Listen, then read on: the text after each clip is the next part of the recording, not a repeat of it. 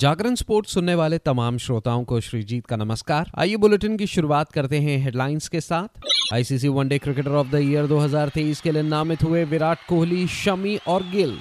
भारत और दक्षिण अफ्रीका ने खेला टेस्ट इतिहास का सबसे छोटा मैच। के टाउन में खेले गए दूसरे टेस्ट मुकाबले को भारत ने सात विकेटों से अपने नाम किया।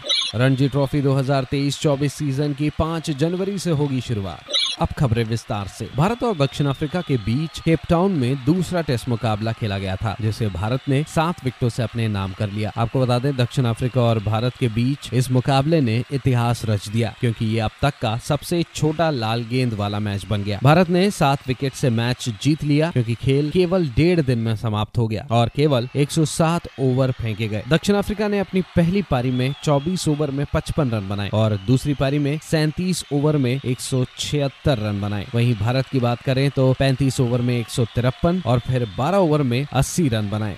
उधर भारत के दिग्गज बल्लेबाज विराट कोहली, अनुभवी तेज गेंदबाज मोहम्मद शमी और युवा बल्लेबाज शुभमन गिल की तिगड़ी को आईसीसी पुरुष one day cricketer of the year 2023 पुरस्कार के लिए नामांकित किया गया है। न्यूजीलैंड के बल्लेबाज डैरल मिचल इस पुरस्कार के लिए चौथे और एकमात्र गैर भारतीय नामांकित व्यक्ति हैं। विराट कोहली ने 2022 के बाद शानदार 2023 के साथ अंतर्राष्ट्रीय क्रिकेट में अपनी वापसी की, जहाँ उन्हें घरेलू धरती पर पुरुष वनडे विश्व कप में प्लेयर ऑफ़ द टूर्नामेंट चुना गया। उन्होंने विश्व कप में अपनी ग्यारह पारियों में से नौ में कम से कम अर्धशतक जमाया और कुल सात सौ पैंसठ रन बनाए। दूसरी ओर विश्व कप के पहले कुछ मैचों में बाहर रहने के बावजूद हार्दिक पांड्या के चोट के कारण शमी को प्लेइंग इलेवन में शामिल किया गया और उन्होंने दस दशमलव सात की शानदार औसत के साथ चौबीस विकेट लेकर सबसे अधिक विकेट लेने वाले गेंदबाज के रूप में टूर्नामेंट का समापन किया। शमी ने टूर्नामेंट में खेले गए सात मैचों में तीन बार पाँच विकेट और एक बार चार विकेट लिए। इस बीच गिल ने वनडे मैचों में ऐसा प्रदर्शन किया कि 2023 अंतर्राष्ट्रीय क्रिकेट में वो सबसे सफल बल्लेबाज रहे। उन्होंने 2023 प्रारूप में तिरसठ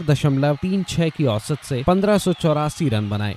आगे बढ़ते हैं। भारतीय क्रिकेट का घरेलू सत्र के सबसे बड़े और ऐतिहासिक टूर्नामेंट रणजी ट्रॉफी को साल 2023-24 सत्र की शुरुआत 5 जनवरी से होगी। इसमें टूर्नामेंट के पहले मुकाबले में गुजरात का सामना, जहाँ तमिलनाडु की टीम से होगा तो वहीं कर्नाटक बनाम पंजाब और हरियाणा बनाम राजस्थान के बीच भी मुकाबला खेला जाएगा। रणजी ट्रॉफी के पिछले सत्र में सौराष्ट्र की टीम ने इस खिताब को अपने नाम किया था, जिसके बाद वे अपने टाइटल को डिफेंड करने के इरादे से इस बार मैदान पर खेलने उतरेंगे। सौराष्ट्र की टीम अपना पहला मुकाबला इस सीज़न झारखंड के खिलाफ खेलेगी। गत विजेता सौराष्ट्र की टीम को इस बार मज़बूत टीमों के साथ एक कठिन ग्रुप में रखा गया है, जिसमें उनके साथ विदर्भ और हरियाणा की टीमें भी हैं। इसके अलावा ग्रुप बी की बात की जाए तो इसमें आंध्र प्रदेश, आसाम के अलावा पिछले सीज़न उप विजेता रहने वाली बंगाल की टीम भी है।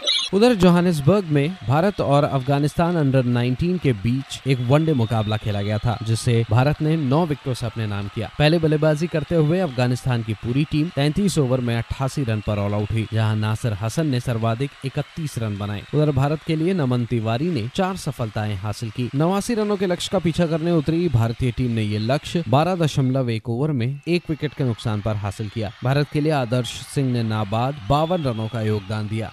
तो फ़िलहाल इस अपडेट में इतना ही। खबरों का सिलसिला जारी रहेगा जागरण डॉट कॉम पर। और हाँ खेल जगत से जुड़ी तमाम बड़ी जानकारियों के लिए बने रहिए सिर्फ़ और सिर्फ़ जागरण डॉट कॉम पर। नमस्कार।